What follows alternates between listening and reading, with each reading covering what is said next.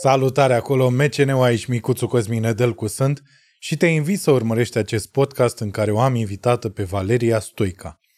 Valeria Stoica este o artistă, uh, un om pe care îl urmăresc de ceva timp și ascult piesele cu mare drag și mă gândeam că s-ar putea să-ți placă și ție. De asta am invitat-o, am vorbit un pic de cariera ei, uh, de mutatul din, din Republica Moldova în uh, România și de cum se simte așa toată uh, atmosfera asta din București comparativ cu orașul ei natal și diferențele dintre oameni, o să vedeți. Clar este că a și cântat trei piese absolut minunat, așa cum face de obicei.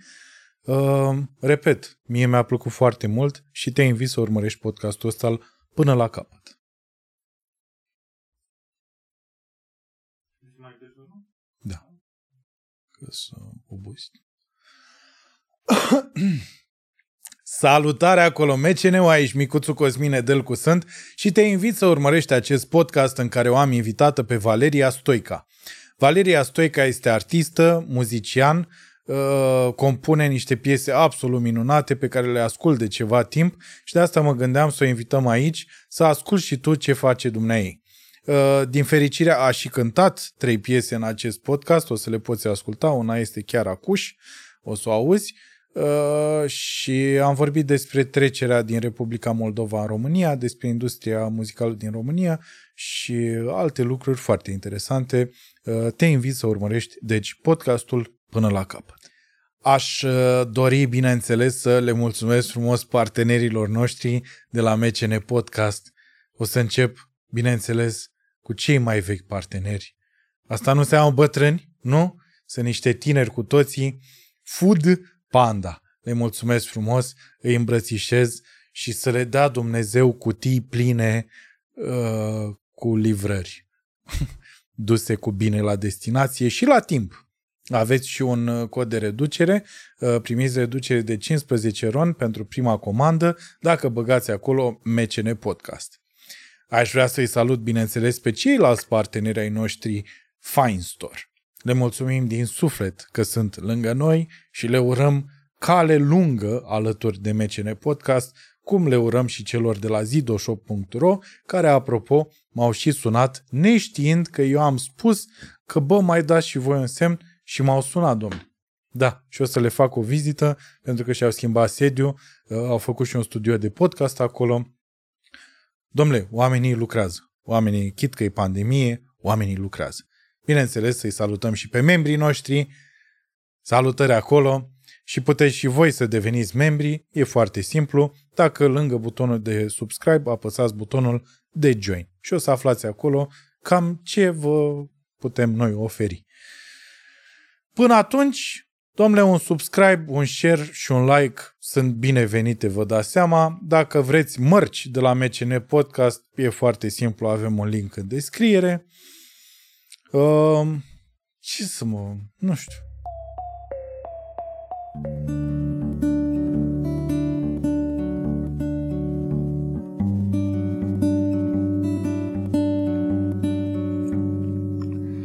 Cold weather inside is better. I need you no more. You came to deny the feeling that I have control.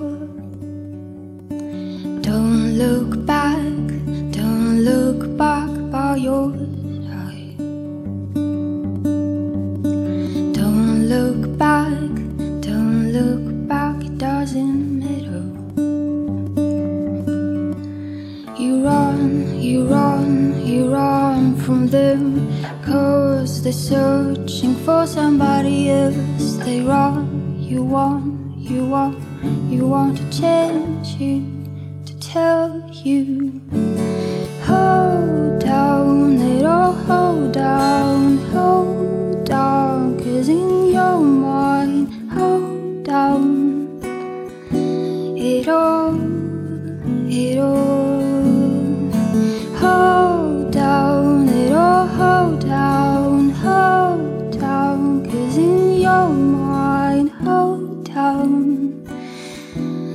All, it all. Do I have to say goodbye? Do I have to say goodbye to the place where we grow, to the place where we're born, to the place where you never let it go? Do I have to say goodbye? Do I have to say that I tried to leave the door, to leave the floor, and sacrifice me more?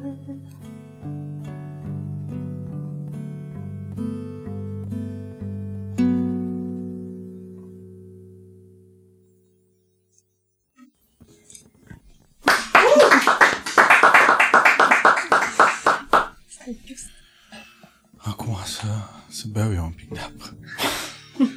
Eu am încercat să, uh, să ascult uh, toată ziua piese uh, compuse și cântate de tine ca să nu mă emoționez foarte tare, știi, când uh, o să te aud live, ca să nu încep să, să bocesc. Pentru că este foarte emoționant. Și îți mulțumesc pentru asta. Eu mulțumesc. Hmm. Chiar mă gândeam înainte să vin ce aș putea să cânt de pe primul meu album. Și n-am compus nimic de aproape trei luni. Și asta am compus-o acum două zile. Deci nu am încă versuri. Și Da, ai un titlu? Nu. Încă. Putem să găsim. Cred că cel mai bine ar fi să oamenii care se uită, dacă te pot ajuta în uh, comentarii, așa, să-ți dea o sugestie. Să te ajute, în fine. Asta e asta cu ajutatul. Eu, eu n-am o părere bună despre asta cu ajutatul, dar uh, da, în fine. Poate, poate oamenii pot da o sugestie. Uh, bun. Îți mulțumesc foarte mult că ai venit. Și că chiar m-ai înseamnă, chemat. înseamnă foarte mult și voiam să spun că ți ascult muzica de dinainte să vii în România. Că nu mai știu cum s-a întâmplat, dacă a fost o sugestie de-a YouTube-ului sau... uh, Dar cred că a fost o sugestie de-a YouTube-ului venită de nicăieri și uh, am ascultat câteva piese înainte să-mi dau seama că ești uh, româncă slash moldoveancă. Uh, și pentru că nu-mi venea să cred cât de bun este, în primul rând, cât de dincolo de lumea asta balcanică e ce cânti și cât de bun e accentul tău eng- englezesc. Cât de... După aia mi-am dat seama că în mintea mea era, se suprapunea, eu am fost mare fan și bine, încă ascult uh, Roixop. Nu știu dacă ai ascultat. Uh, și există în timbru și în, uh, și în frazare și în, uh, în accent ceva asemănător acolo, dar mi s-a părut Beyond This World efectiv, ca să zic în engleză, că ar suna ciudat în română. Opa, nu, dincolo de lumea asta. Da, și ca să nu te mai uh, peri, că te-am tot periat, bine ai venit. Uh, Bun. În perioada asta presupun că nu sunt concerte, de fapt ce vorbeam și înainte. Uh, Când ați avut concerte, știu că ați avut unul mare la Electric Castle.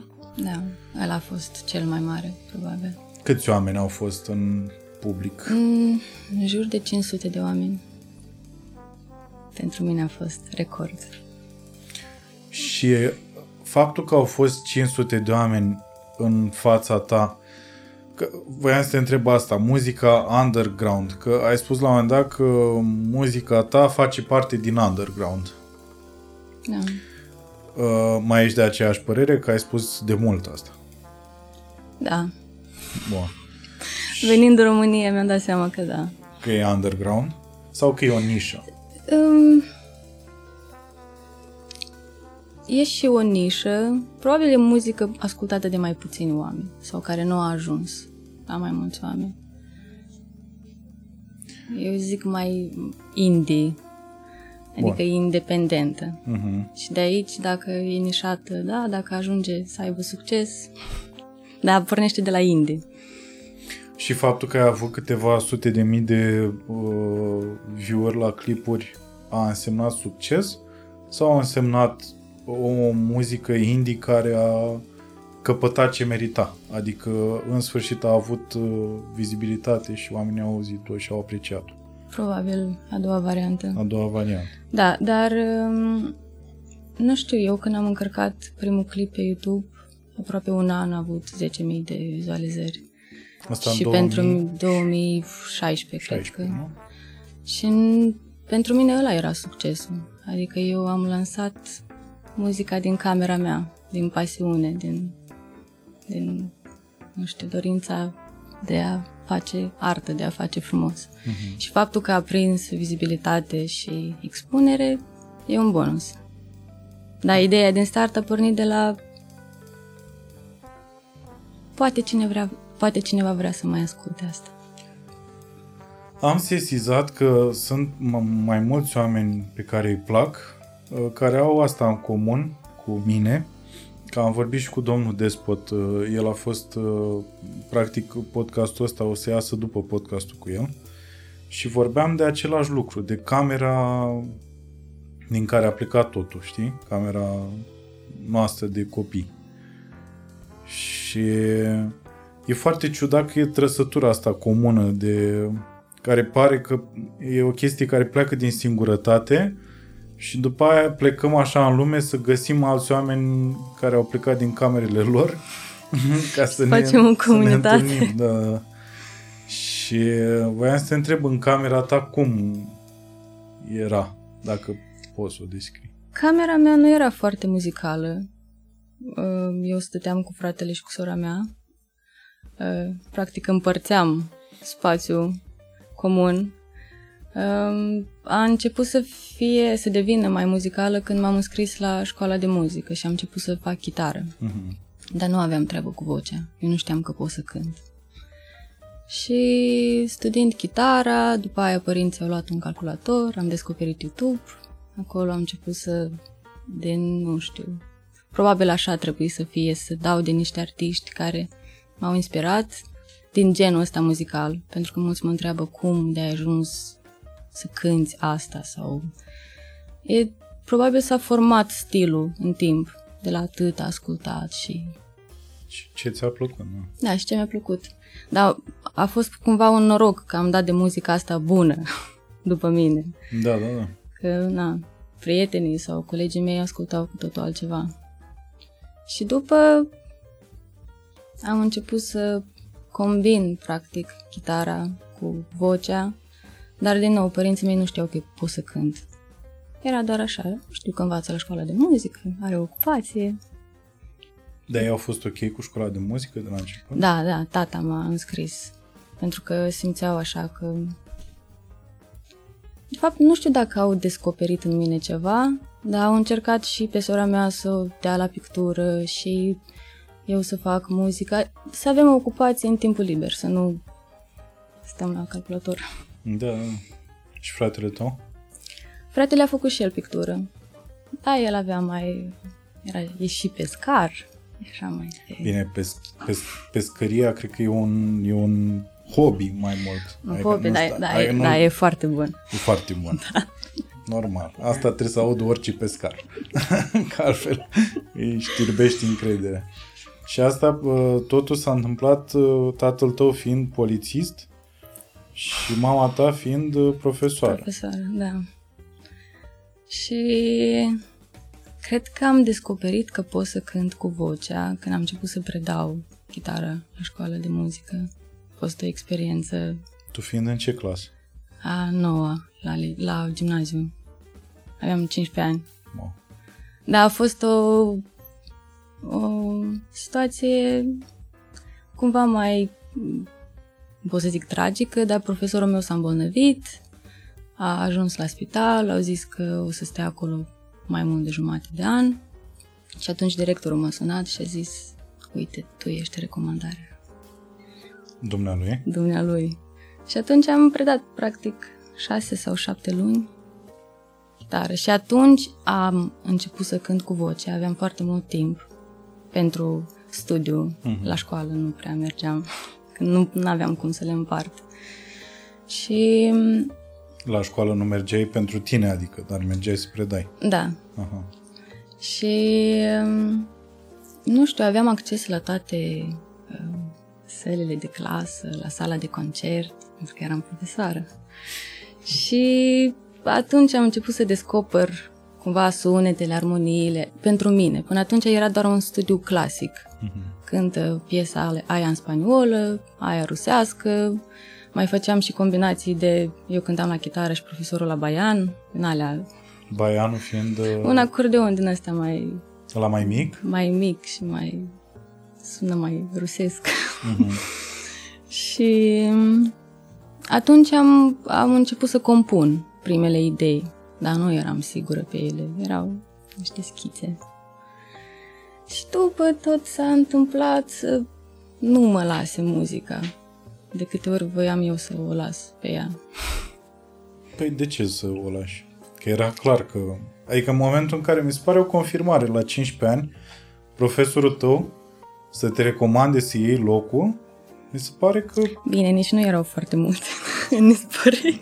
acum bănuiam că nu, nu erau profesori de muzică pe, pe stradă, mergând în pâlcuri. Adică Nispăreni e așa un oraș, dar e un sat mare, Mhm. să zic. Nu, nu n-au ieșit mulți chitariști de acolo. Da, dar presupun că dacă voiau să urmeze calea asta legală de să vină cineva... Da, nu, apreciez, mi-am făcut treaba cât am putut, însă nu, nu știu, era doar o pasiune, încă este o pasiune, doar că a ajuns la alt nivel și foarte natural. Mm, Cântam din plăcere, după aia am ajuns să oamenii să descopere muzica, așa câte un pic. Și între timp am ajuns în România.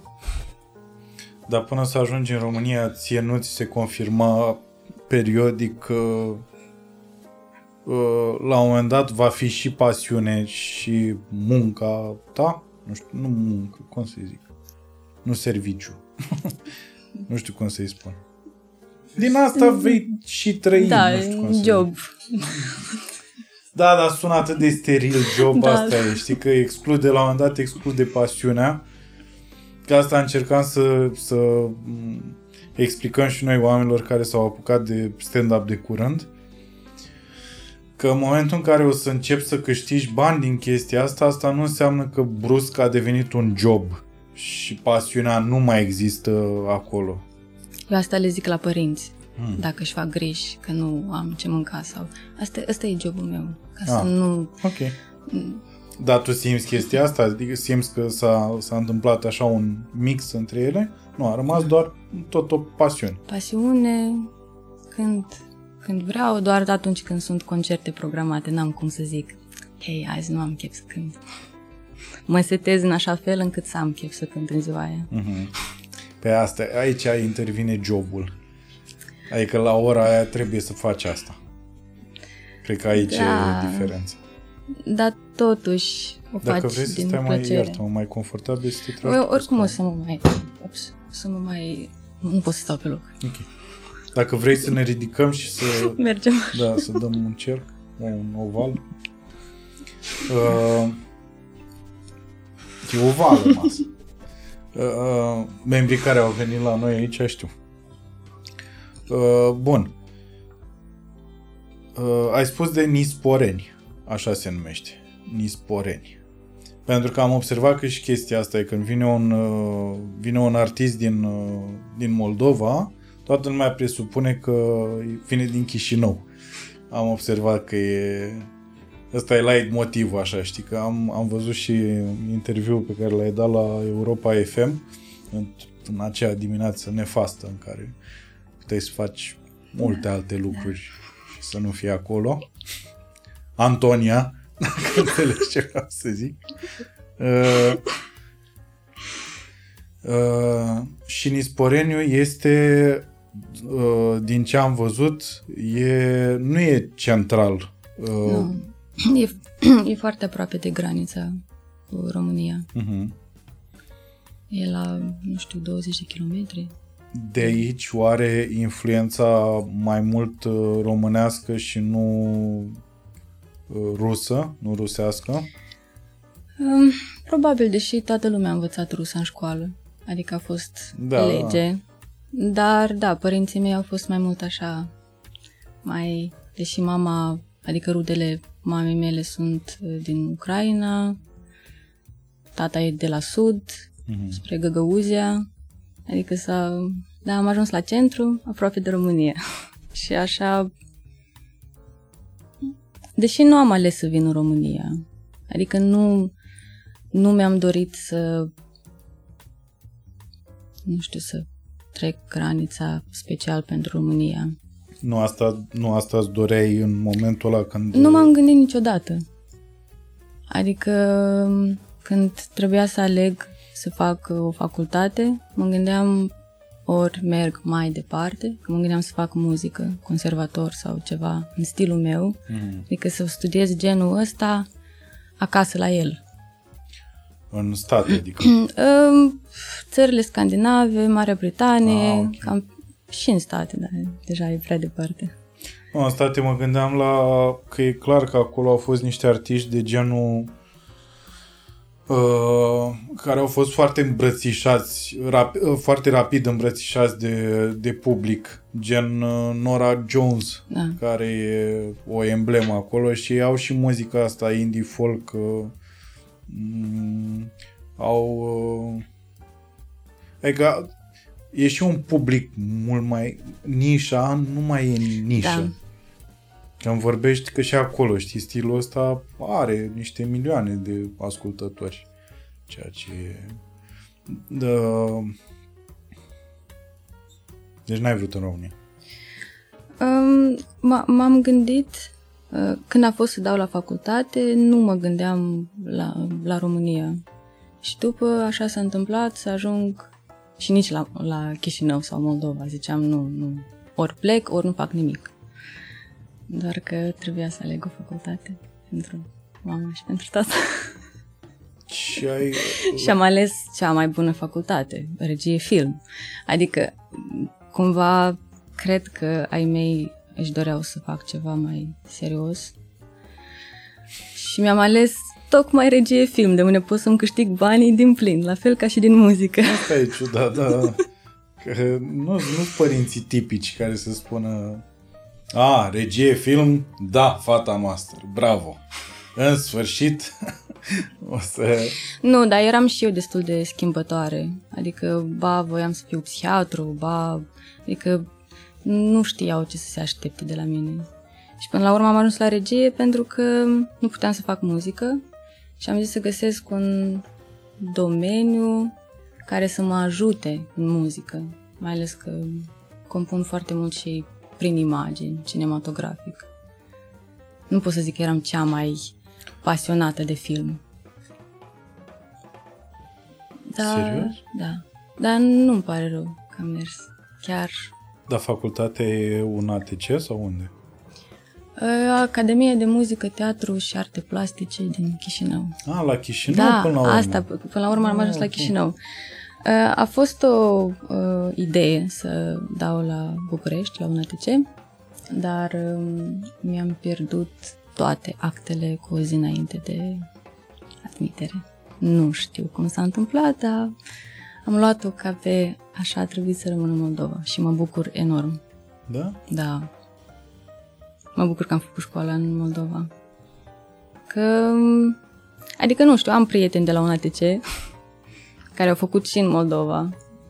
Și probabil e un pic mai exotic la noi. Care au făcut și Moldova ce? Regie. A, care au profesat în Moldova. Și ce înseamnă mai exotic? Adică am prins un pic și din uh, est și din vest, ca curent, cultură și cred că e un avantaj cumva. Da, să știi că și la un ATC e destul de estică treaba. Ah, Da. Păi la actorie cel puțin gândește că e metoda Stanislavski la actorie, dar regie e un, Biblie. e un pic probabil mai... E... Nu știu, trag un pic. Cred că Um, încep și eu să mai. Ca simt și eu nevoie, mi se pare că eu stau mult prea... Gata. Um, la, la regie cred că e un pic mai diferit. Nu știu. Sau am avut noroc de profesorul meu, care era un fan a filmelor europene, mai nișate, Uh-huh. asiatice. Nu era mare fan uh, America și tot ce se face acolo. Da. Ceea ce cred că e un avantaj. Da, asta înseamnă că cel mai probabil, mai ales că ai luat ca pe un semn uh, pierderea actelor, uh, după aia destinul a făcut în așa fel încât uh, s-a pupat foarte bine totul și uh, v-ați găsit. Uh, Dar uh, să știi că și la, nu că, bine, eu t- tot pare că fac reclamul în ATC-ului și bă, nu mi-e rușine cu treaba asta, că o fac cu drag, dar să știi că și la un ATC am făcut uh, Teoretic am studiat uh, actorie de film, practic ne uitam la filme, erau niște propuneri acolo. Și uh, astea erau. Filme olandeze, uh, foarte rar filme americane, filme asiatice, așa și filmele rusești. Asta era filmografia acolo, știi. Pe asta ne bazam. De asta zic că s-ar putea să fie de fapt uh, asemănătoare, dar cel mai bine cred că știi tu, dacă, mai ales dacă ai prieteni care au terminat la un ATC, cred că ți-au zis. Bine, bă, așa, din vorbă în vorbă. Mhm. Nu am de unde știi. Până la urmă am găsit așa o soluție să mă, să mă bucur de faptul că am rămas, poate, oricum îmi doream să vin în România la un ATC, așa s-a întâmplat. Și te-ai gândit să faci un master acum sau uh, în film? Sau a, a rămas acolo? Ai A terminat rămas și gata. acolo. Uh, La un moment dat am avut un gând să fac un master în antropologie. Da, a rămas... Da, a rămas, a rămas un gând. Încă nu știu. Dar în- acum că s-au legat foarte bine lucrurile cu muzica, nu cred că mai am timp. Adică vreau să mă dedic total. Nu pot să fac sute de lucruri și să le fac prost. Da, da. Deși mi-ar plăcea mult, adică nu am lăsat uh, filmul, nu am, uh, deși în al treilea an de facultate am venit în România, m-am mutat practic și am cam chelit de la ore. Dar um, mi-ar plăcea la un moment dat să fac film. Am un scenariu de scurtmetraj de ficțiune și poate debutez în Același din cinematografie. 2019, despre care vorbeai în 2019. Uh, nu știu, poate e altul. Vorbeai la un moment dat despre, adică că voiam să te întreb, că așa voiam să, să o iau eu. Da, acum o luăm invers.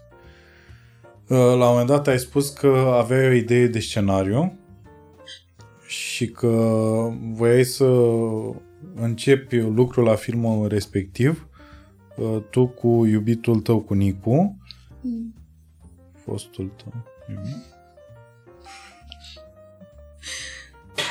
Dar e, este în continuare uh, directorul de imagine al tuturor clipurilor, foarte oficial. fotografiilor. Foarte oficial. Uh, și suntem, am rămas prieteni foarte buni. Ok. Da. Scuze.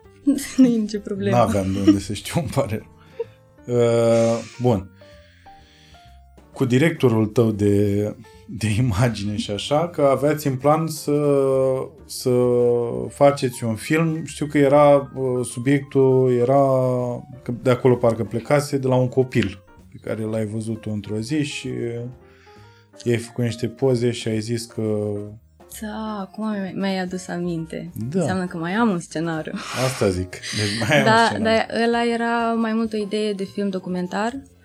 Um, Ok. Mergeam la o emisiune, eram în Chișinău și m-am urcat în uh, trolebuz și am văzut un copil extraordinar de frumos, dar frumos atipic. Și părea bătrân și tânăr în același timp. Era, am o fotografie cu el, era pistruiat, era scund, dar în același timp arăta o maturitate. Mi s-a făcut, nu știu, am, am fost foarte curioasă să văd cu ce se ocupă, ce face la Chișinău singur. Și se uita așa în, în troleu la, uh, nu știu, la, ge, la gențele femeilor sau eram așa pusă În gardă. oare ce o să se întâmple? Și după el a coborât la, nu știu, următoarea stație și mă gândeam, trebuie, trebuie să vorbesc, dacă nu vorbesc, am întârziat în partea aia vreo jumătate de oră. Am coborât, mi se părea și ciudat, cine sunt eu să-l întreb, hei, bună, vrei să-mi dai numărul de, tău de telefon? O să par oricum dubioasă. Până la urmă mi-am făcut curaj, am zis scuză-mă, uite, eu fac regie, nu e... Mi-ar plăcea să, uh, să discut cu tine. Mi-era mai mult interesant ce ascunde, eram sigură că are o istorie frumoasă, frumoasă, o istorie interesantă în spate. Mm. Și până la urmă mi-a zis că uh, face lemnărie. El câți ani avea? Avea 17 ani. În 17 ani, am crezut că era mai mic, asta mă înțelegeam. Dar arăta, arăta de 30. Și în același timp se simțea că e copil pierdut prin Chișinău. Și am aflat mai multe, mi-a dat numărul de telefon, dar nu am mai, după aia am venit în România, e foarte bine că mi-a adus aminte. Când plec acasă, Bine, acum probabil săracul după și cu chestia asta cu COVID-ul, cred că arată și mai îmbătrânit. că știi că e meme-ul ăla cu toți oamenii cu... Nu e nimic stresant la perioada asta și e un poză cu un bătrân și zice Mihai, 27 de ani. Da. Mă gândeam să fac o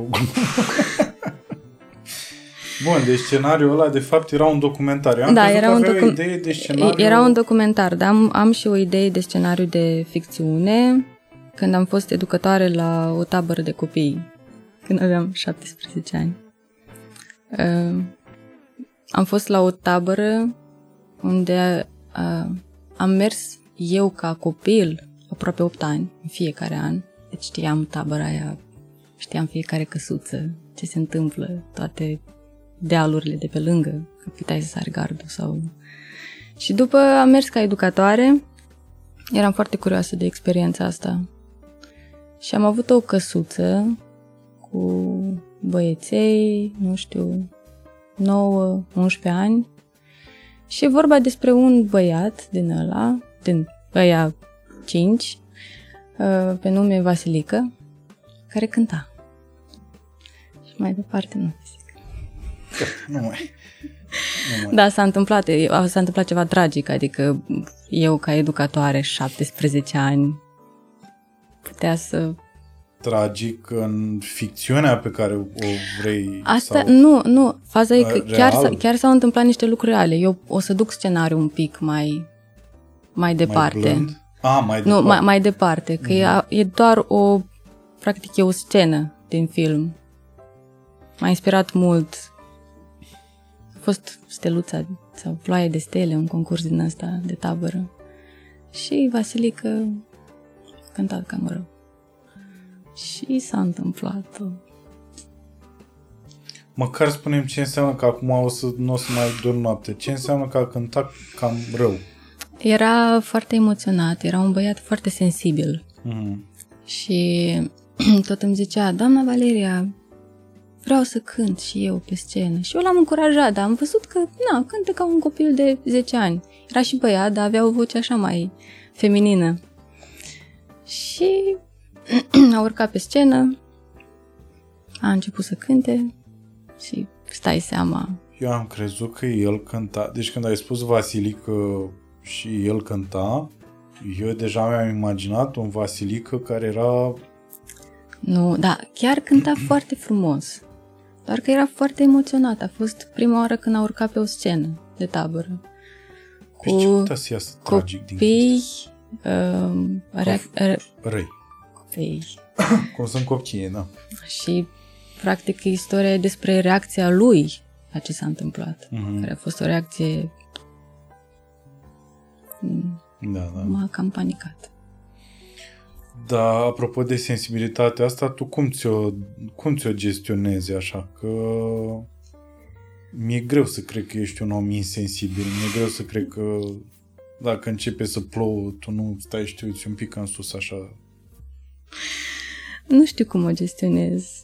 Uh, de cele mai multe ori încerc să fac ceva din asta. Când sunt foarte sensibilă, cel mai des compun sau mă izolez. Se întâmplă să mă izolez, să nu vreau să am de-a face cu discuții cu oameni, nu neapărat că nu îmi place sau simt că nu e momentul potrivit. Chiar și faptul că am amânat tot uh, podcastul ăsta, eram într-o fază în care simțeam că nu sunt eu pregătită uh, moral. Că nu e vorba de o pregătire cu să mă întrebi Da, da. ceva ce nu știu sau Psihic, na- psihic nu, nu erai eram în eu în respectiv. atmosfera, în starea potrivită. Mhm. Și atunci am zis, mai bine aștept să treacă timpul ăsta, săptămâna asta în care eu îmi rezolv problemele, sensibilitatea, am compus o piesă și după aia vin așa deschisă. La... Da, înțeleg perfect. Că și eu mai pățesc același lucru. Dar uh, te întrebam de gestionat că la, la oamenii sensibili am observat că există aceste două extreme, ori, uh, ori transform totul în ceva creativ care lucrează în folosul tău, ori intervine partea la altă uh, nocivă, din care se întâmplă tot fel de chestii, anxietate, uh, atacuri de panică, uh, lipsă de încredere, Da, și se gânduri întâmplă nasoale. des. Se întâmplă des, dar uh, o iau așa ca pe o etapă. Adică trebuie să trec prin asta. Mhm. Și de foarte multe ori chiar um, nu simt nevoia să um, vorbesc cu cineva sau simt că trebuie să rezolv singură, că de aici pornesc toate problemele. O să fie de moment, a, hai că o să fie bine, hai că... Dar cred că sunt gândurile astea care nu nu duc la nimic. Deci tu zici că nu duc la nimic din start. În momentul în care ți-au venit, tu zici, bă, nu există nicio finalitate bună dacă continui în sensul ăsta. Cu gânduri de genul ăsta. Ar putea să, să, să iasă ceva bun, dar n- e de, Nu e la, pentru tine. n- e de la situație la situație, adică nu pot să garantez că, uite, când am scris uh, piesa asta, schița asta, nu eram bine. Și început să cânt la chitară, eram așa mai tristuță și a ieșit. Dup- și după aia m-am bucurat de rezultat. Dar, da, e, e mai E ciudat ce se întâmplă cu creierul nostru în momentul ăla. Cred că ne și ajută în momentul în care ducem până la capăt, uh, uh, adică avem o reușită. Și cred că asta ne, adică asta scoate oamenii, știi?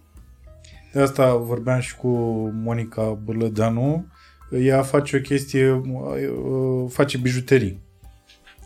Și lucrează ea cu mâinile ei, ea își îndoaie alea, ea sudează, ea Uh, și o ajută foarte mult treaba asta. Știi că după aia vede rezultatul ăla. Bun, prost cum o fi el, adică din exterior bun, Mhm. uh-huh. prost, că na, vine cineva după aia și judecă rezultatul. Uh, dar faptul că a ieșit chestia aia, știi, deja e un...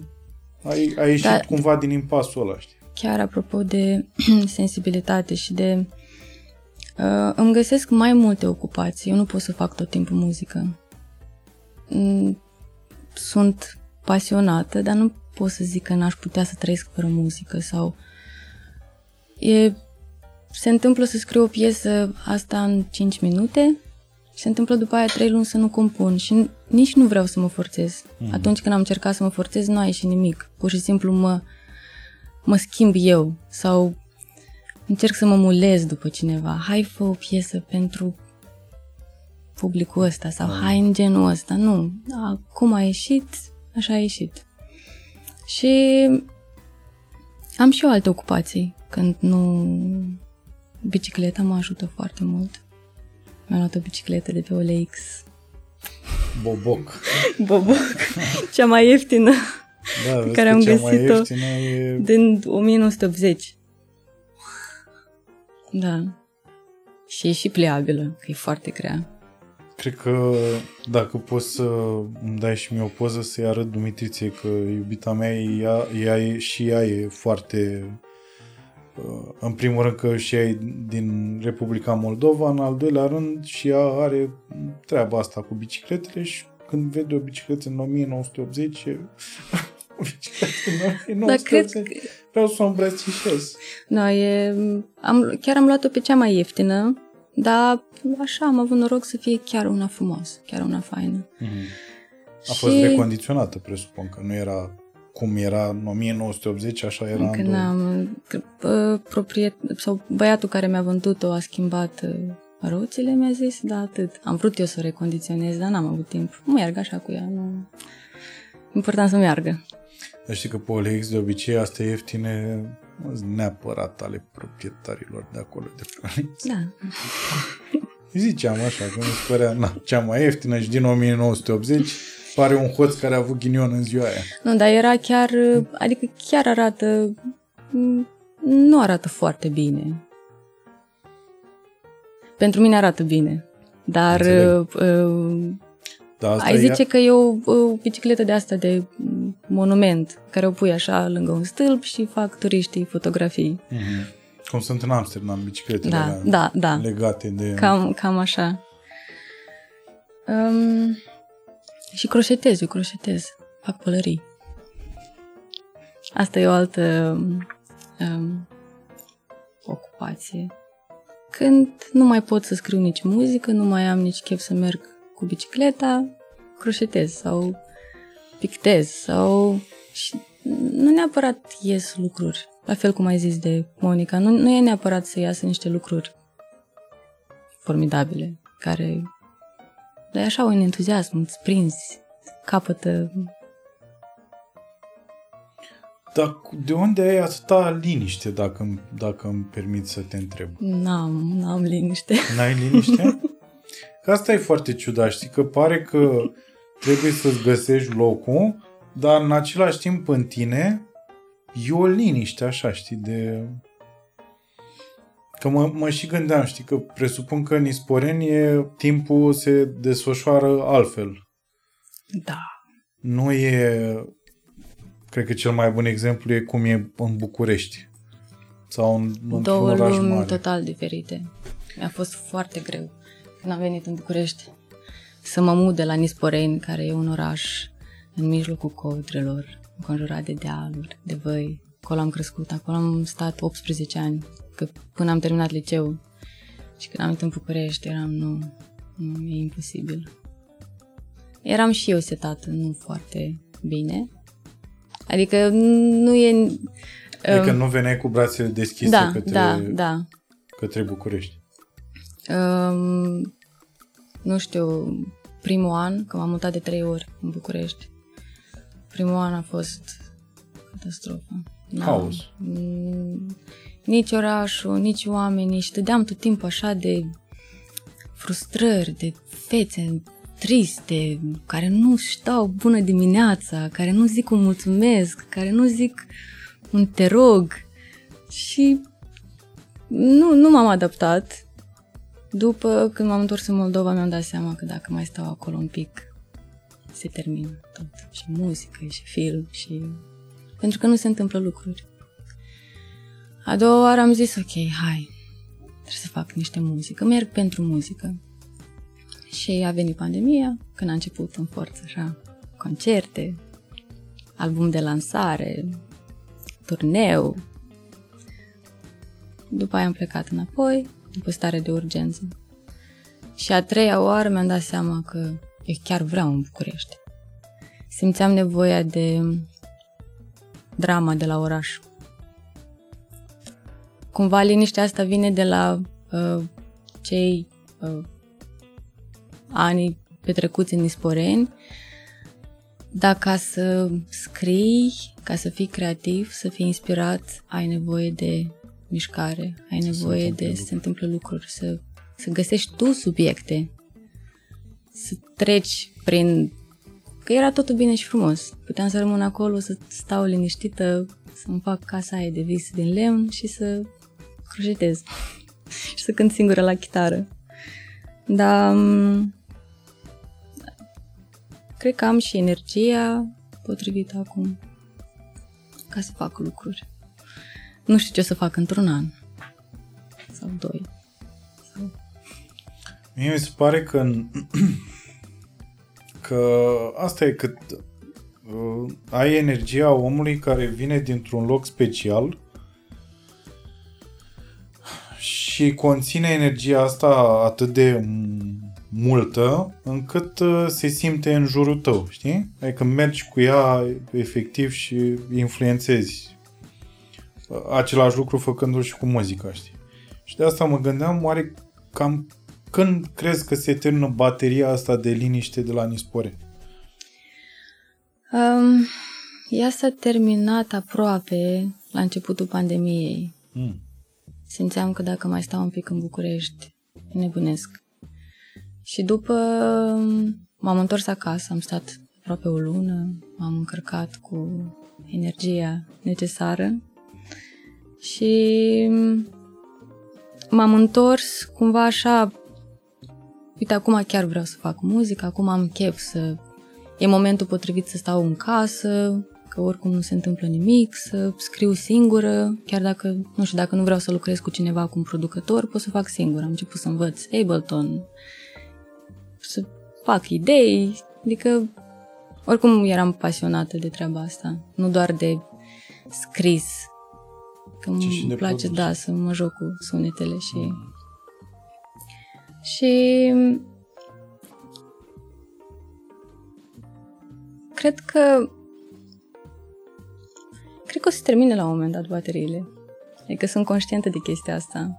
Și um, sunt optimistă, vreau să continui cu treaba asta, dar e un ciclu continuu. Muzica, uh, industria în care ne aflăm. Oamenii vin, vin oameni mai creativi, vin oameni mai poate mai aproape de publicul uh, tânăr sau și atunci acum simt că pot să dau tot. După oricum nu fac pentru succes și nici pentru... O fac pentru mine, în primul rând. Deci de aici liniște. Da.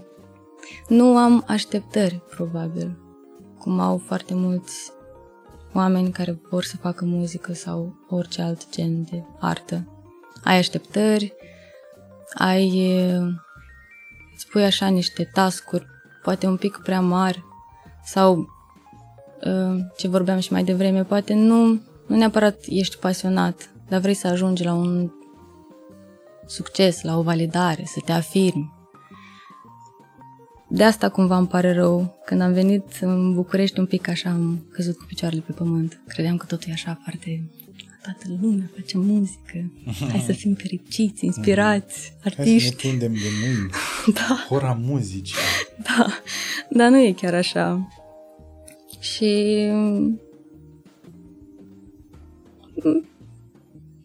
ai fost dezamăgită? Un pic, un pic am fost dezamăgită. Dar nu, din nou, nu, nu m-am așteptat să se întâmple ceva spectaculos sau... Doar că trebuie să știi din start ce vrei să faci. Și dacă scopul tău e să fii cel mai, cel mai bun, atunci încește mai departe. Că scopul tău e să scoți câte o piesă când simți tu și să ai un concert. Asta eu mi-am dorit din totdeauna, să cânt live. Nu m-am gândit la radio sau la... Asta vine așa ca un bonus. Dar, din nou, industria e diferită un balaur. Și ori te conformezi, ori nu intri în mm-hmm. Horă. Ai vrea să mai cânti o piesă? Da.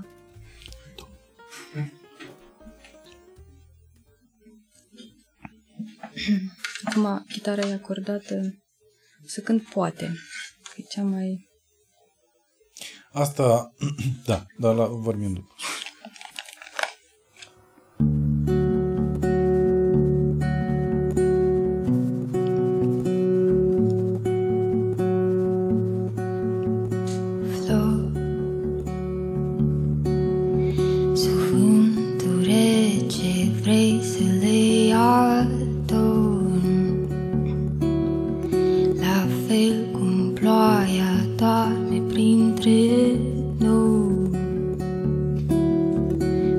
Raza ta încerc să mă cobor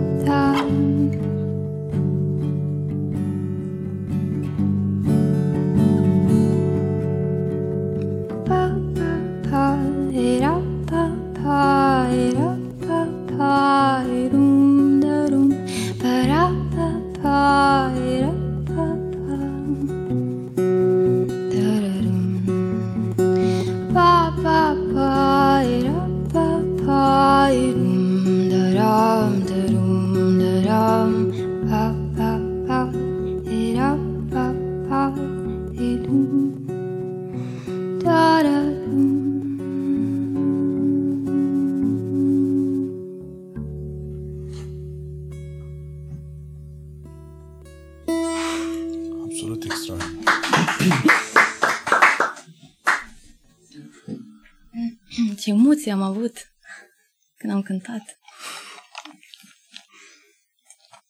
Da, și eu. Uh, și eu când am ajuns în București, mă uitam la... uh, Când mergeam cu metrou, în primul rând mi se părea fascinant că merg cu metrou și în mintea mea era o scenă dintr-un film SF, atât de atât de wow mi se părea. Dar uh, primul lucru pe care l-am observat, exact cum zici tu, erau oamenii care pe vremea aia nu mergeau neapărat cu cartea în metro și așa. Erau oamenii care erau încruntați, se uitau în jos, se scărpinau în cap și se gândeau ce o să se mai întâmple de aici. Bă, era o depresie în metrou. Nu știu acum acum mai e, că de atunci mi s-a creat așa o o stare din asta, e, nu știu, nu... Acum toată lumea stă în telefon. În telefon și în telefon. cărți, presupun. La fel, încruntați. Încruntat. Mm.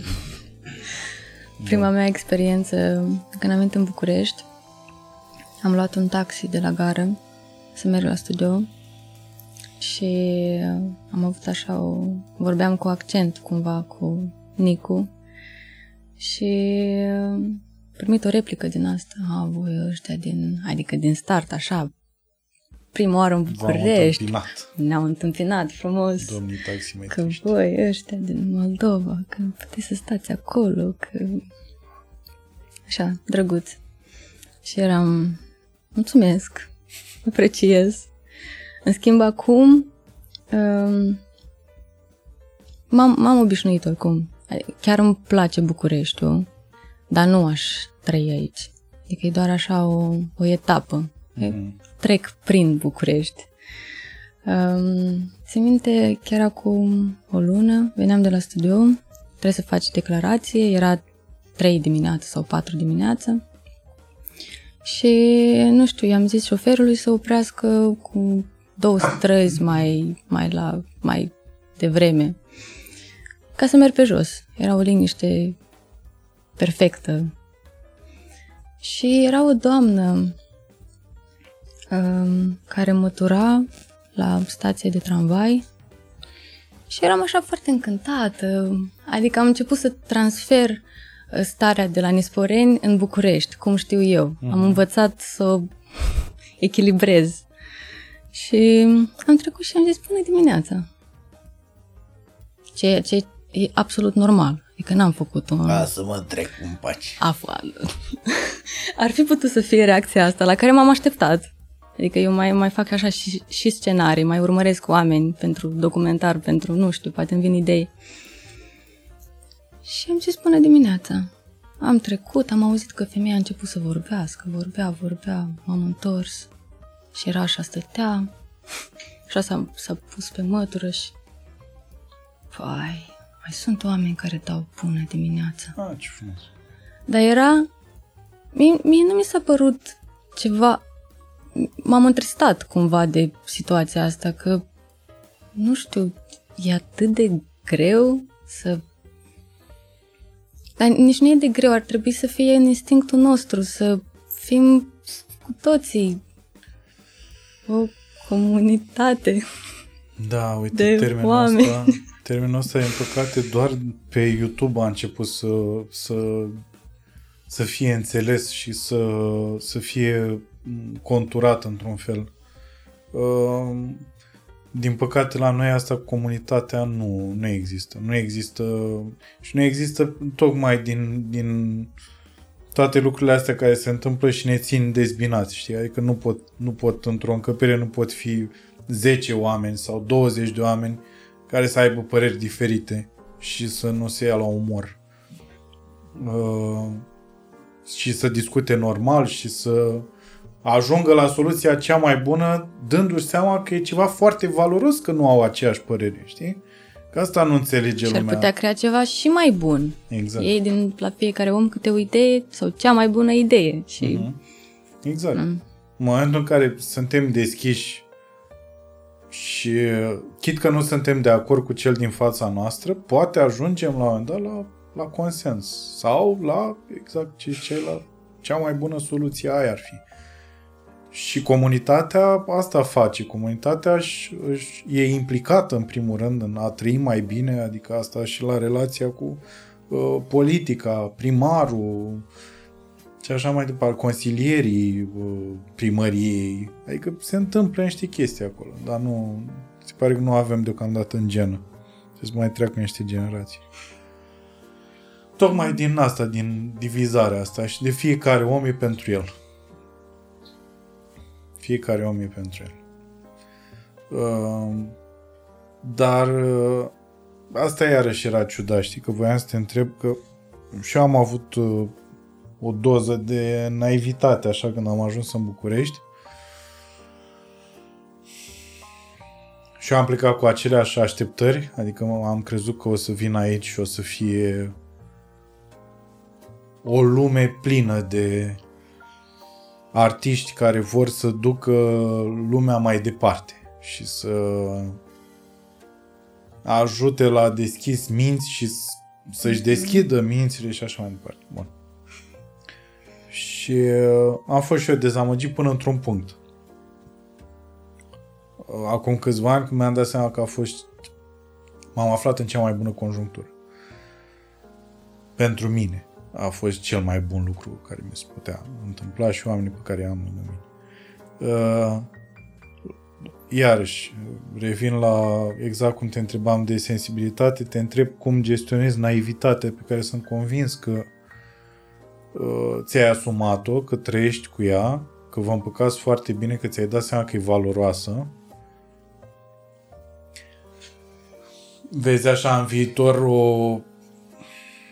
că e ca piatra care e lovită de valuri și la un moment dat se va... Mm, la fel, cred că la un moment dat am început să pierd din ea când am dat direct de realitate.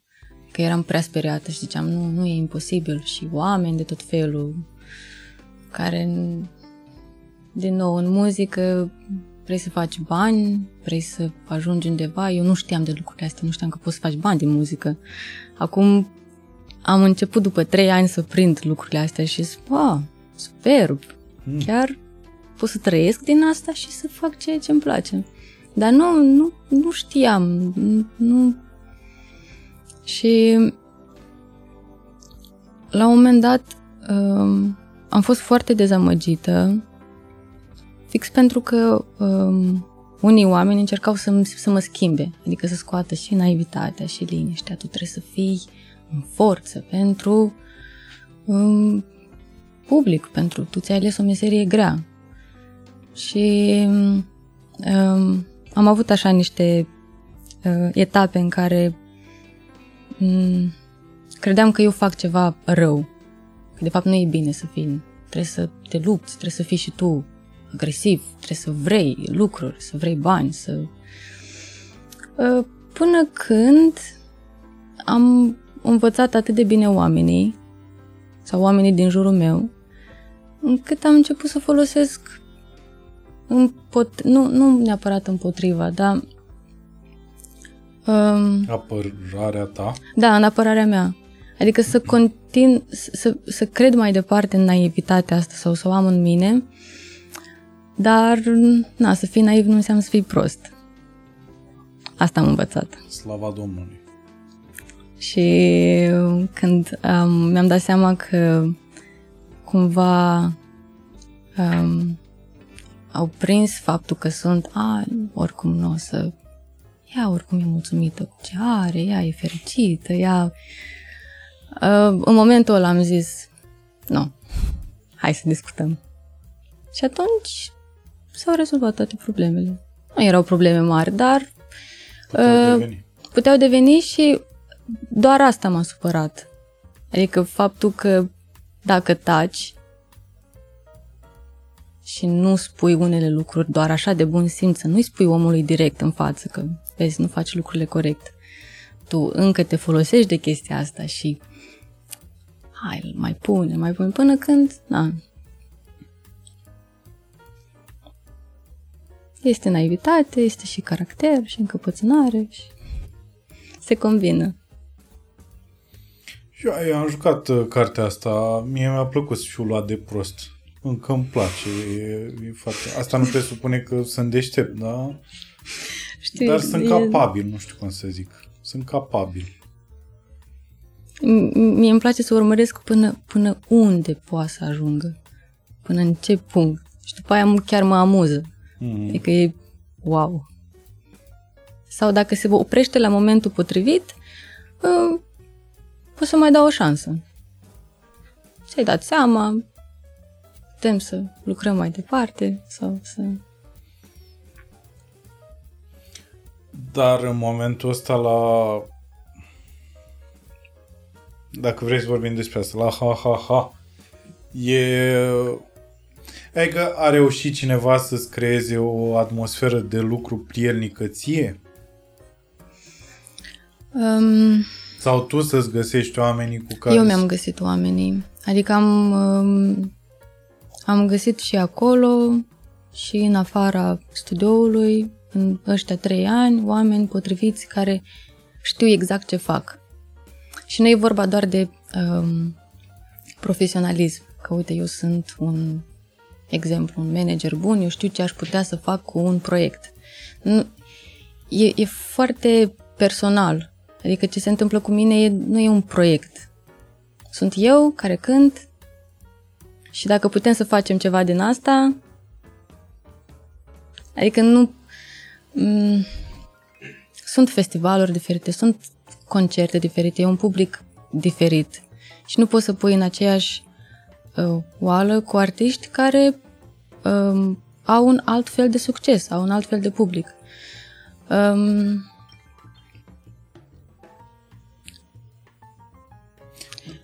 cred că totodată mi-au oferit um, um, libertate. Așa, ca un exemplu. Adică de obicei um, încă se mai întâmplă chestia asta la casele de discuri mari. Să, oamenii să uh, vreau o schimbare din partea artistului. Uite, trebuie să fie așa. Cam s-a dus trendul, dar încă se mai ține, cel puțin în România. Trebuie să cânti asta, exact asta.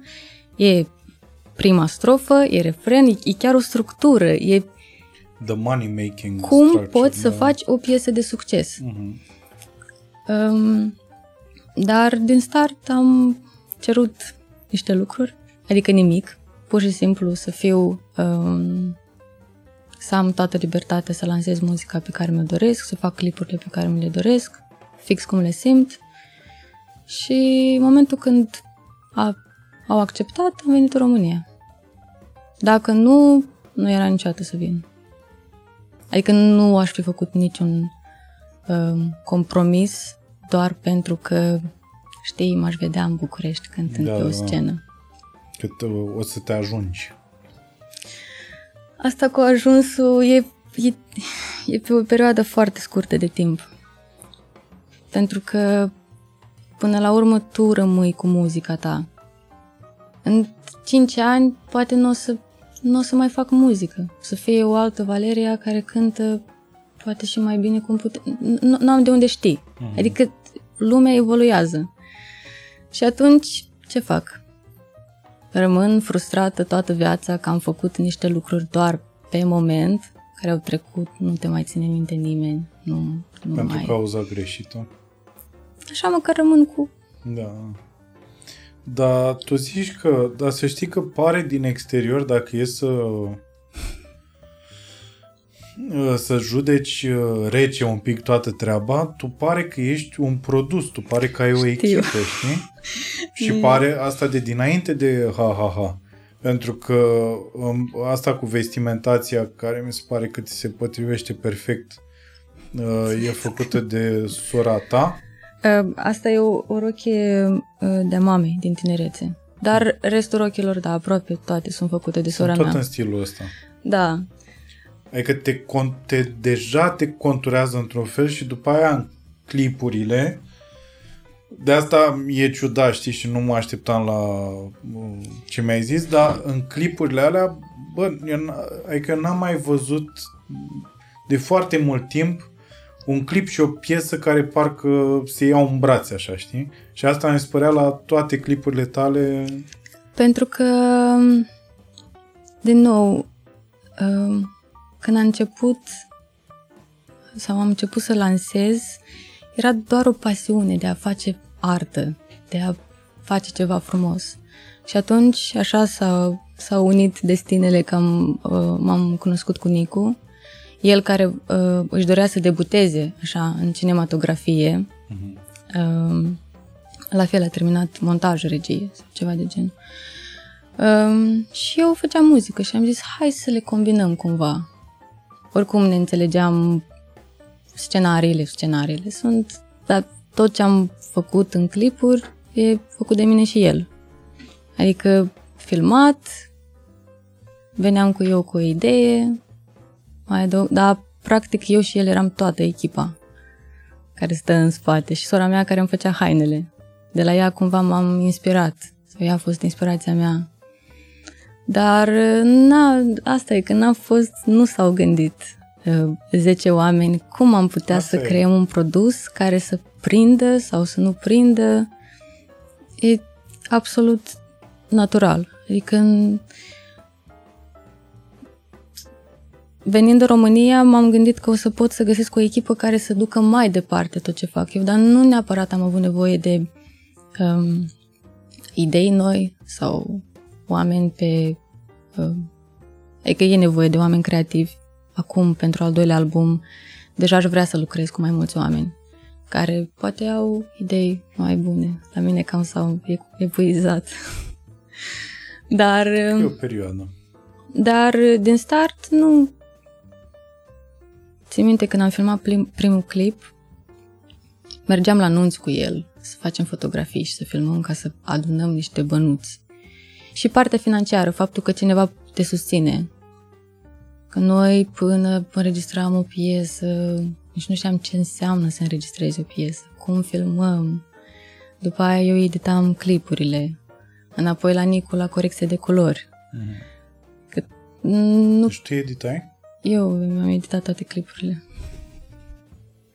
Da, e, sunt eu prea severă cu mine și îmi plăcea așa să...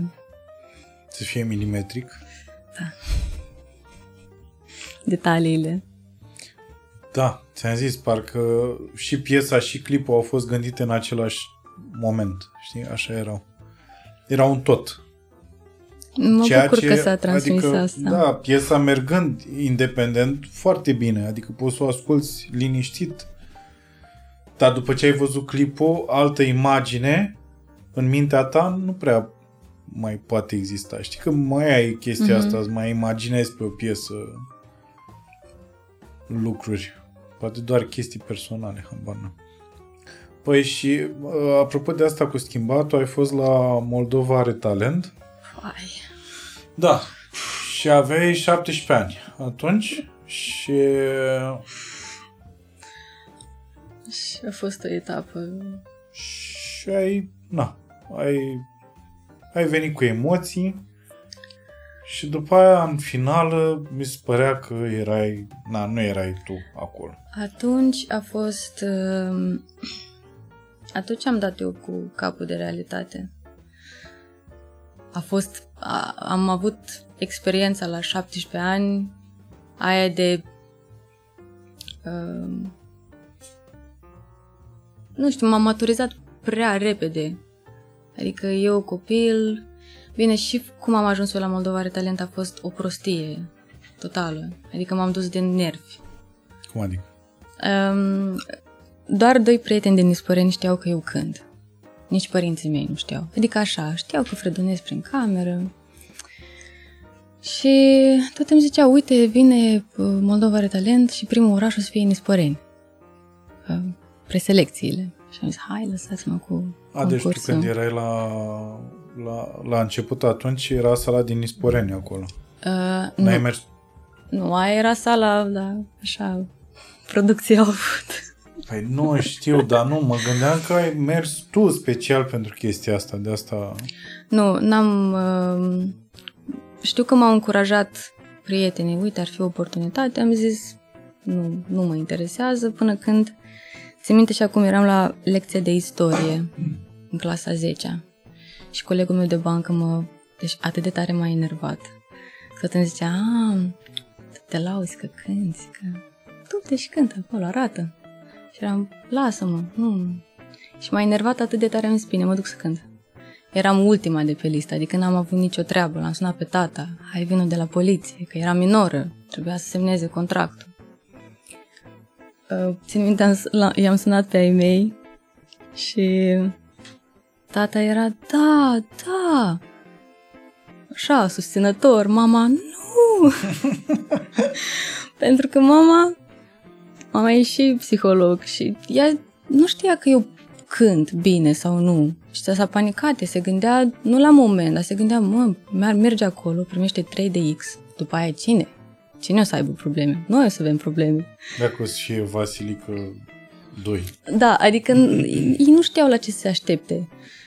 Și probabil e o traumă așa pentru un copil că nu poți cânta. Adică trei oameni îți decid soarta. Și a, până la urmă am mers. Nu știu cât de importanți erau oamenii ăia pentru tine. Oamenii. Nu erau importanți, dar când ești mic și așa, cumva naiv, poate o să câștig un concurs, o să... Da. Deci de asta erai tu așa de... Că asta, în primul rând, am observat că tatăl tău... De asta am crezut că e o chestie premeditată că ai fost acolo. Am observat că tatăl tău avea foarte mari emoții. D- dar uh, au fost preselecții înainte de prima Ah, etapă. deci da, eu au am fost, văzut, da, da, înseamnă că aia nu e pe a, YouTube. aia nu e. Mhm. Aia nu e. Aia a fost la Casa de Cultură din oraș. Sau... Mhm. Și după aia am fost la Chișinău deja, cumva. Am înțeles. primit scrisoare. Că... Dar uh, exact după concurs am lăsat de muzică. Adică ăla au fost... După final. După am zis, nu mai fac muzică în viața mea. Doi ani n-am pus mâna pe chitară. Atât de tare m-a... Agresat? Da, și cum, nu știu, cineva decide. După aia am avut foarte multe propuneri de la oameni din afară. Uite, o să faci bani din astea. Cu ce poți să cumperi un copil? Să faci bani, să le dai și lui aia lui a tăi, să aibă toată lumea. Mergem în Spania, înregistrăm uh, piese. Și în momentul ăla mi-am dat seama că dacă accept, deși era tentant cumva, bă, aș putea să-mi schimb acum viața. Mi-am dat seama că dacă accept, uh, o să mă influențeze oricum oamenii ăia. Că nu aveam atâta curaj sau nu știam exact ce vreau să fac. Și am zis nu, pentru că eram conștientă că sunt prea mică să iau decizii mature. Și uh, nici nu puteam să apelez. Adică ai mei ce puteau să-mi zică? Nu fac muzică, n-au treabă cu chestia asta, nu, nu știu, nu m-au dat la canto, n-au, nu știau cu ce se mănâncă. Și atunci am zis, eu nu sunt în stare să iau decizii, iau o pauză, mă mai gândesc între timp, poate mă reprofilez, dacă o să fie pasiunea atât de puternică, o să mă întorc. Și m-am întors în momentul când am zis, acum știu ce vreau să fac. Exact. Sau sigur nu o să mă mai schimbe nimeni. Da. Oricum m-a mai schimbat. E normal să te schimbi, Normal. dar să fie din voința ta. Nu... Pe asta, știi, vis-a-vis de îmbrăcăminte, tu erai acolo, aveai tocuri. Nu. A, în fin... La Hai, final, nu vreau zic. să-mi aduc aminte. Nu, e, Erai e alt om, horror. efectiv. Nu. Aveai părul făcut de cineva care a zis, asta e fată. Așa stă ție bine. Ruj. Am avut depresie după asta, pe concurs. Mai, mai ales că știam din... Cred că pot să zic asta, știam din audiție ce nu o să câștigi. Ah, ce frumos. Îți dai seama așa, din, din, din start se taie orice...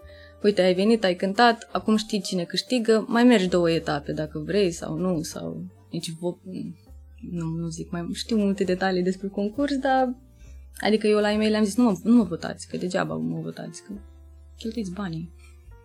Lasă, după aia mergem, mâncăm undeva și...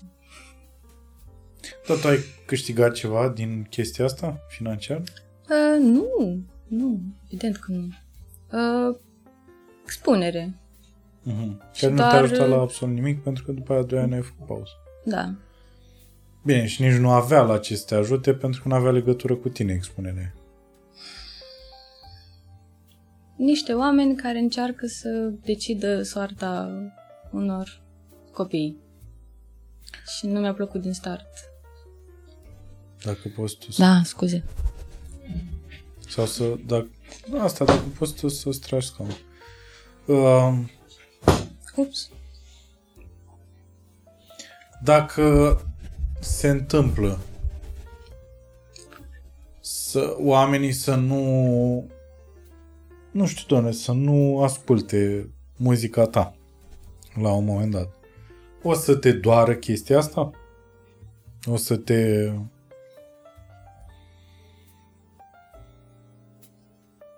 Nu cred. Nu știu. Um, Hai să o luăm altfel. Dacă o piesă de ale tale și cu tot cu clip o să facă la un moment dat 1500 de view-uri și acolo rămâne. După aia a doua o să facă tot 1000. 1000. înseamnă că e un semn pe care trebuie să-l accept. Așa, senină? Gata? Asta e. Asta a fost. Sau poate mă, mă întorc sau poate la un moment dat, dar de ce să forțezi? De fapt nu, dacă ar fi niște piese la care țin eu foarte mult, le-aș lansa, indiferent ceea ce am făcut până acum. Faptul că ele au... Corect. De zic, după ce le-ai lansat, dacă ele nu... Nu... Asta e. Păi și ce faci atunci? Fac ce... Ocupațiile pe care le am pe lângă muzică. Adică nu renunț, nu renunț pentru că eu oricum cânt zi de zi. Nu e, nu e doar pentru oameni. Pornești de la tine. Dacă tu ești, um, nu știu, dacă tu ești um, bine cu ceea ce faci și în primul rând tu ești credibil pentru tine, atunci poți să dai mai departe. Dacă nu, Bine, acum să mă gândesc, probabil te-ar afecta undeva și ai zice, chiar ăsta e sfârșitul. Păi la asta mă gândești, că tu, eu încerc să, să învăț de la tine în momentul ăsta, adică să învăț, să înțeleg uh, că mi-aș dori și eu iarăși uh, liniștea asta, știi? Pe care, de fapt, dacă stau bine să mă gândesc, n-am avut-o niciodată. Totdeauna am fost, nu știu cum zic, câine și am vrut să nu știu cum, n-am vrut am vrut să fiu bun la ce fac și uh, cu tot ce implică asta, știi? Nu banii au fost scopul, într-adevăr. După aia, când au început să vină banii din ce în ce mai mulți, pentru momentul ăla, mm-hmm. uh, în primă fază m-a deprimat, că nu înțelegeam de ce eu câștig atâția bani și colegi de-ai mei super talentați nu câștigau nici 10% din ce câștigam eu. Așa, și după aia uh, am ieșit din Marea Depresie și pur și simplu mi-am făcut treaba, știi? Și la un moment dat au început să vină iarăși mai mulți bani. Și atunci mi-am dat seama că, bă, ăsta e un, nu știu cum zic, e un factor, e o consecință a lucrului ok pe care probabil îl fac doar că la un moment dat se confundă în mintea omului, știi? Mai, mai e ok ce fac sau pur și simplu am creat o, o inerție din care am ajuns să uh, și uh, o inerție și pentru că am ajuns să primesc bani asta îmi, uh, îmi certifică mie de fapt în spate acolo că eu încă fac aceeași treabă bună, știi? Aici eu am avut foarte mari probleme, nu mai știam la un moment dat și am avut nevoie tot timpul de feedback de la, de la apropiați și cu, tot timpul mă consultam cu Adi Nicolae, cu un prieten foarte mult. Și uh, în momentul în care îmi zicea el, bă, ești bine, ești, adică e, ai evoluat, ai nu știu ce, eram, ok, bun, e bine. Dar după aia iar mă gândeam la bani. Știi? Fără să vreau, există acest căcat de viciu și de asta nu știu, adică liniștea asta de... Eu la, la, la asta mă gândesc. Eu mi-aș dori în adâncul meu să fiu în, la o casă undeva dar nu foarte departe de București. Da. Știi, asta e ciudat. Că aș vrea o liniște aia, să să ai... dar să nici să nu fac mult până în inima zbieretelor și înjurăturilor și stresului. Dar uh, da, nu știu, aia ar fi liniștea mea pentru mine, dacă s-ar opri totul, adică dacă n-aș mai face stand-up, știi? Și de asta încerc să înțeleg cum e în cazul tău. Asta cu... Cred că am început să fac bani abia anul ăsta, adică în 2020, ciudat. De fapt, să strâng roadele. Uh-huh. Ce am făcut eu e ceva pe termen lung și ține de timp. Adică nu scoți o piesă, se întâmplă ceva, după aia e șase ani tot fac asta și abia acum chiar pot să zic că trăiesc din asta și sunt bine.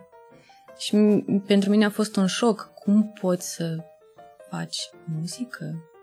Că același lucru ce am făcut șase ani, dar să mai primesc și bani pentru asta.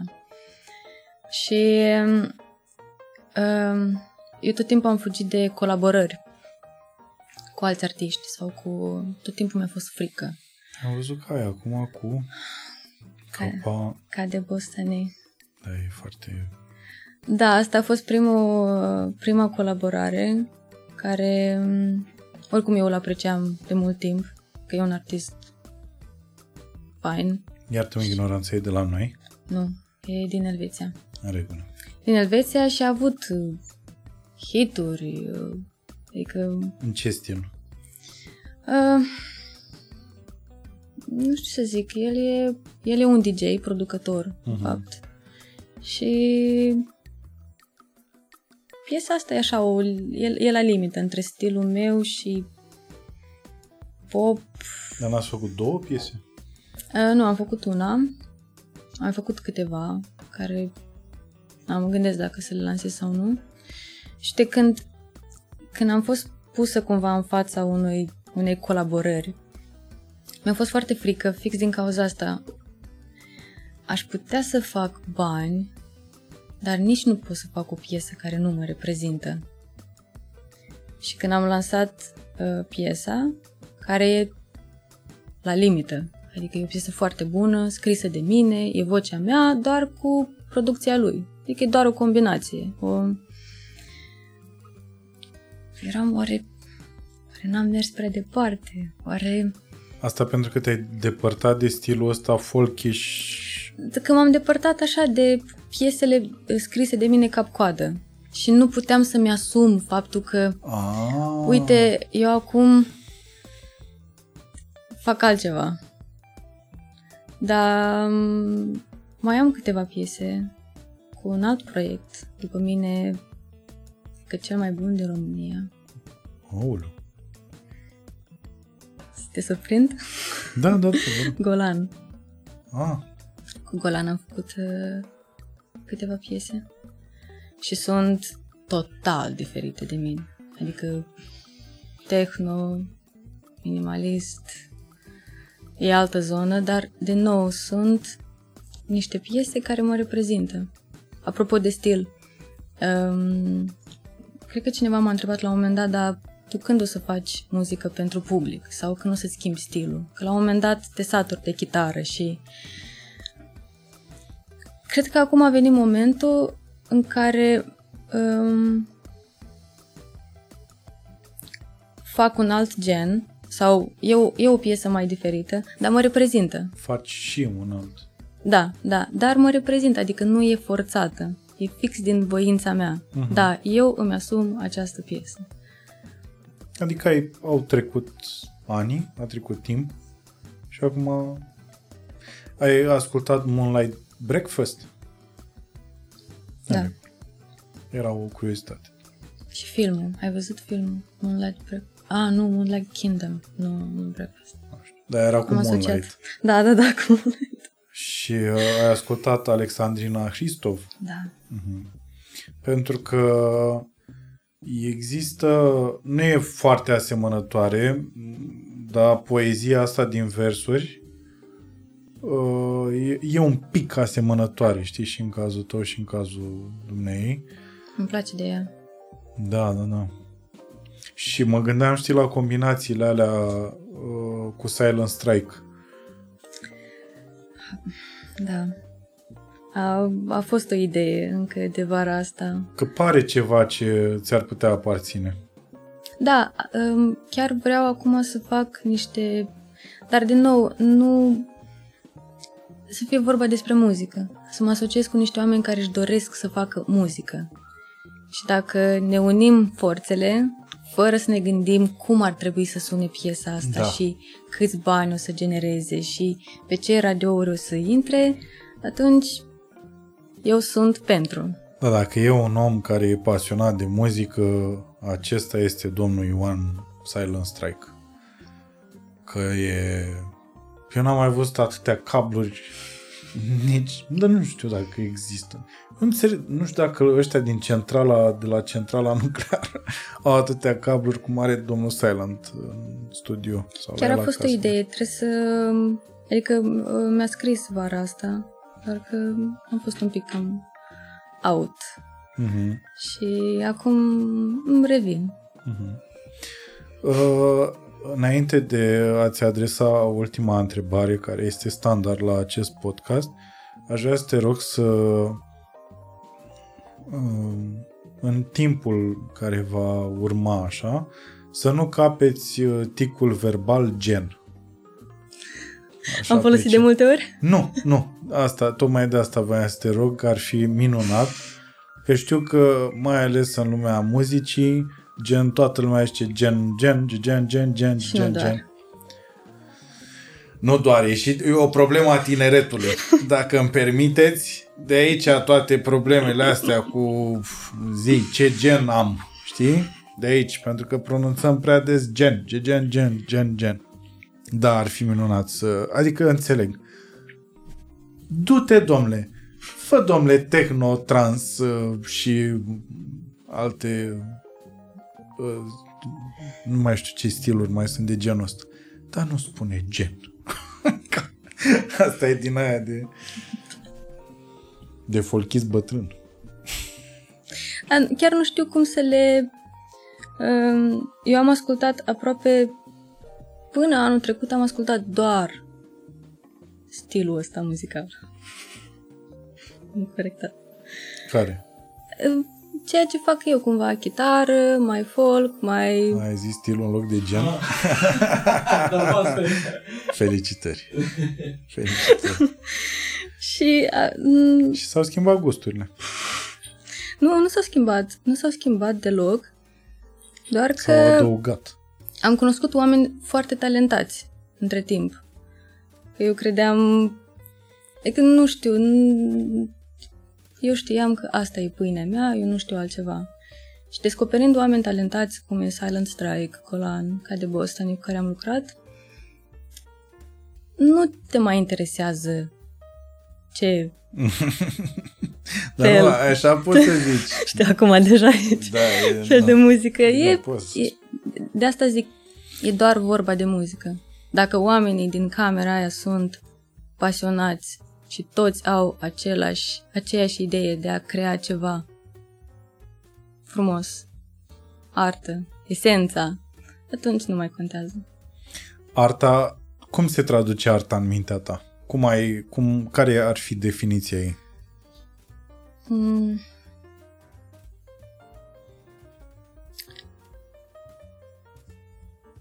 La mine se, asoci- se asociază cu autentic, cu ceva sincer, ce vine din tine, ori că faci muzică, ori că faci pictură, ori că faci film.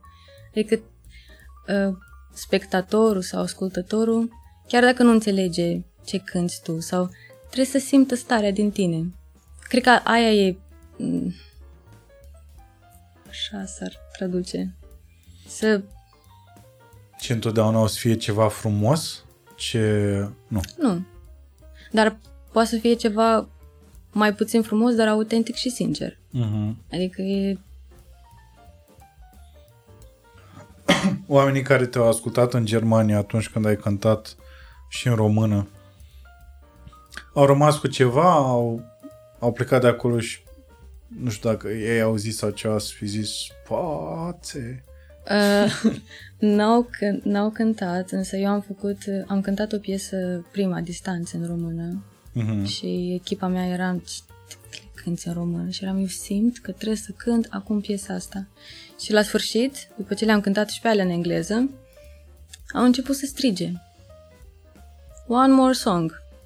Și eu am întrebat. Care În vreți? România? Și au zis că a Romanian one, please. Și eram... Și după oamenii s-au apropiat și mi-au zis N-am înțeles ce ai zis, dar ai, ai, ai transmis ce trebuia să transmit și voiam să mai aud, mi mi era sete, voiam să mai... să văd ce se întâmplă, cum... Că uh, atunci când am cântat distanțe, chiar le-am zis, imaginați-vă ce vreți voi pe piesa aia. Și după aia chiar eram curioasă să, să ascult ce și-au, despre ce am cântat oare mm. în alea două acorduri, că folosesc două acorduri în toată piesa. Da? Doar două. N-am sesizat deloc. Și în rest sunt verse în română pe care nu le-am înțeles deloc. Dar apropo de asta, te-ai gândit că, oare, ți-a trecut prin minte că la... Am și sesizat când ai fost la Moldova Are Talent, că a zis uh, tipul cel mai tânăr din juriu mm-hmm. că ai cântat în rom... Uh, că ai cântat în engleză, pardon. Și a zis despre ce ai cântat ca să înțeleagă și Bă, mi s-a părut și te-ai gândit că ar fi fost ceva să, nu știu, să cânti în rusă? Presupun că știi și melodii în limba rusă, nu? Nu știu atât de multă muzică rusă, dar sunt câțiva artiști pe care na, îi apreciez. Asta cu româna și engleza,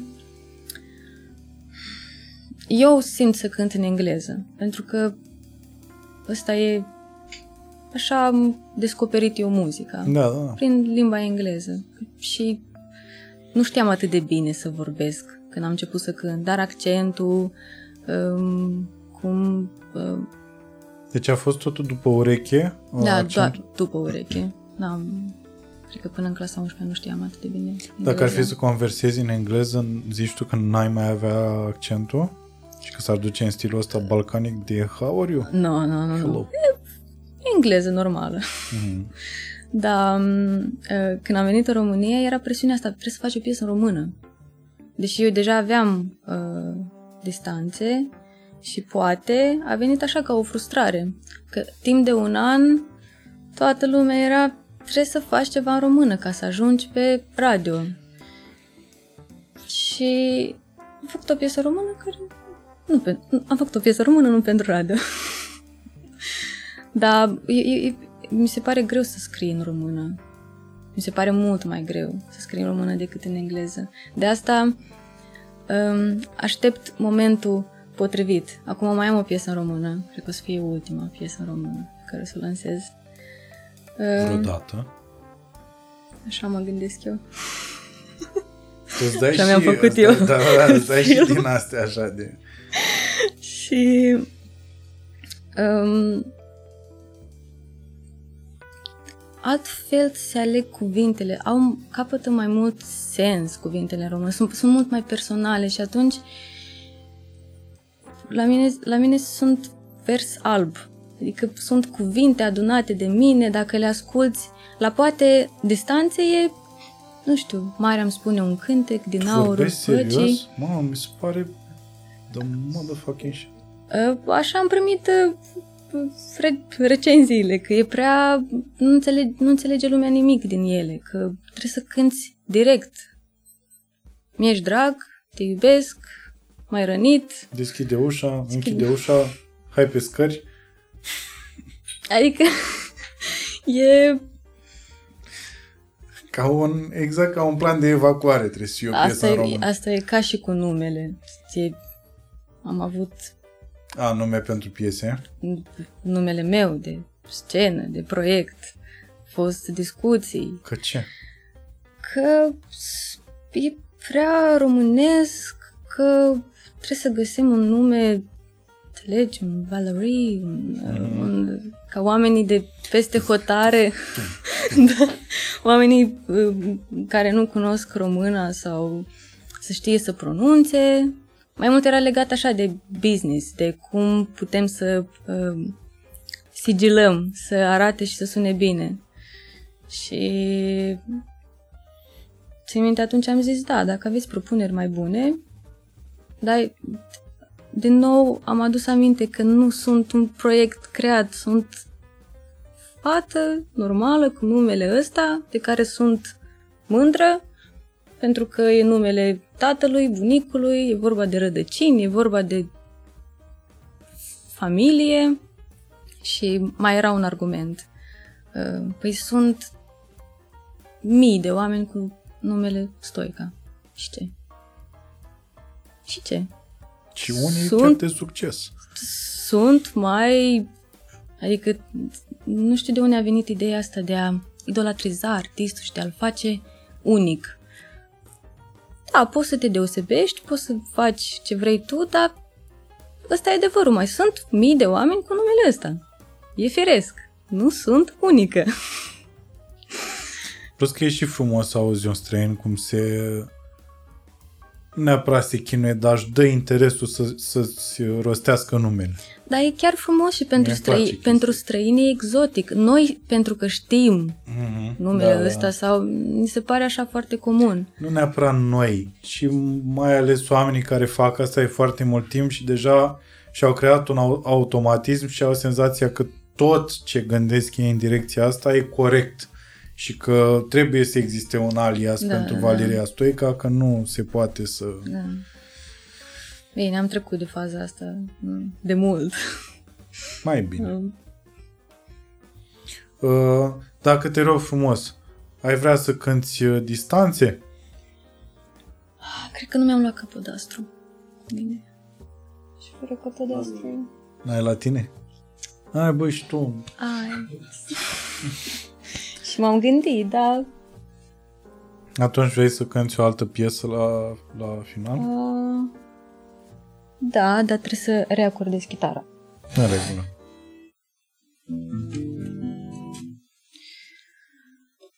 Așa.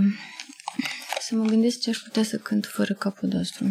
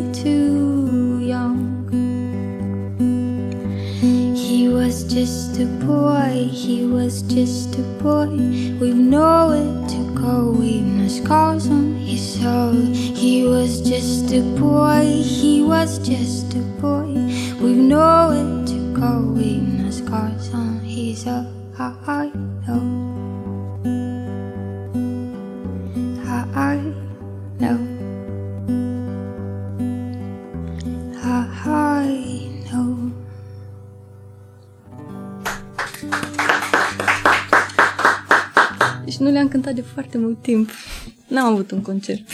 Nu se, nu se simte absolut deloc. Uh, la final, aș vrea să te întreb, Valeria, dacă există Dumnezeu. Wow. Există. Ok. Ai și o...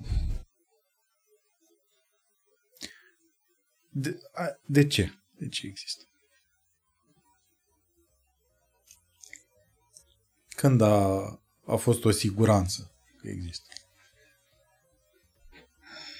Cu mine s-a întâmplat treaba asta, să o simt. Cred că um, se manifestă... Um, cred că Dumnezeu e o stare, e un duh. La fel cum e și iadul. Adică nu e ceva um, ce ai putea să-ți imaginezi, că nu știu, e un bătrânel cu baston care decide soarta cuiva și invers un regat care arde în flăcări. Eu am, am trăit-o ca pe o stare. Starea aia în care ești foarte fericit, ești împlinit, ești mulțumit, vrei să zbori, ești iubit, iubești. Cred că aia, ăla e Dumnezeu. Și invers. Cred că cu toți am trăit starea în care nu vrei să mai faci nimic, în care nu-ți mai pasă, în care vrei să faci rău, vrei să-ți faci rău. Așa le văd eu. Da. Cred că am mai zis cineva asta.